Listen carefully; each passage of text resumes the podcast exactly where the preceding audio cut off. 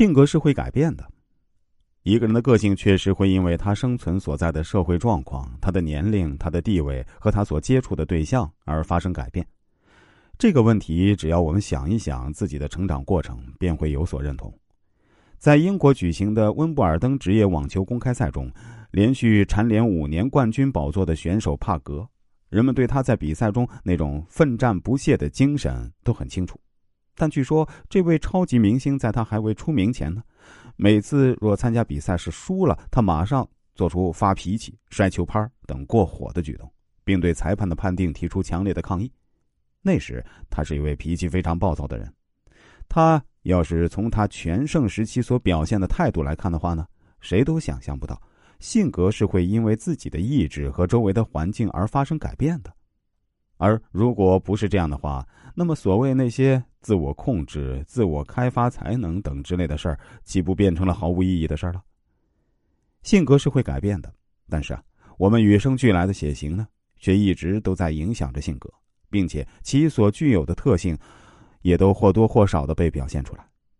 那么是什么塑造或影响性格的呢？我们将从中窥测到人性弱点是怎样形成的。其实这一切来自后天的环境。既包括来自父母的教养、社会的教育、人际关系，以及来自朋友和教师的影响等等，而把这些因素再加上每个人与生俱来的血型，于是就形成一个人的性格。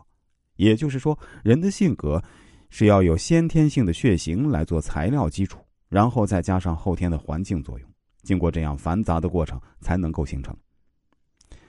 许多人对于性格的理解往往过于单纯和简单。虽然性格不是固定不变的，它随着时间、场所、情况的变化而不断变化，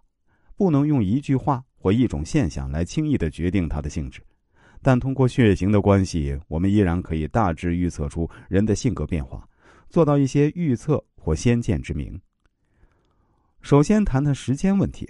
主要是指人的年龄和不同时期所造成的性格变化。人的性格在幼儿期、少年期、青春期、成人期、中年期和老年期各有不同。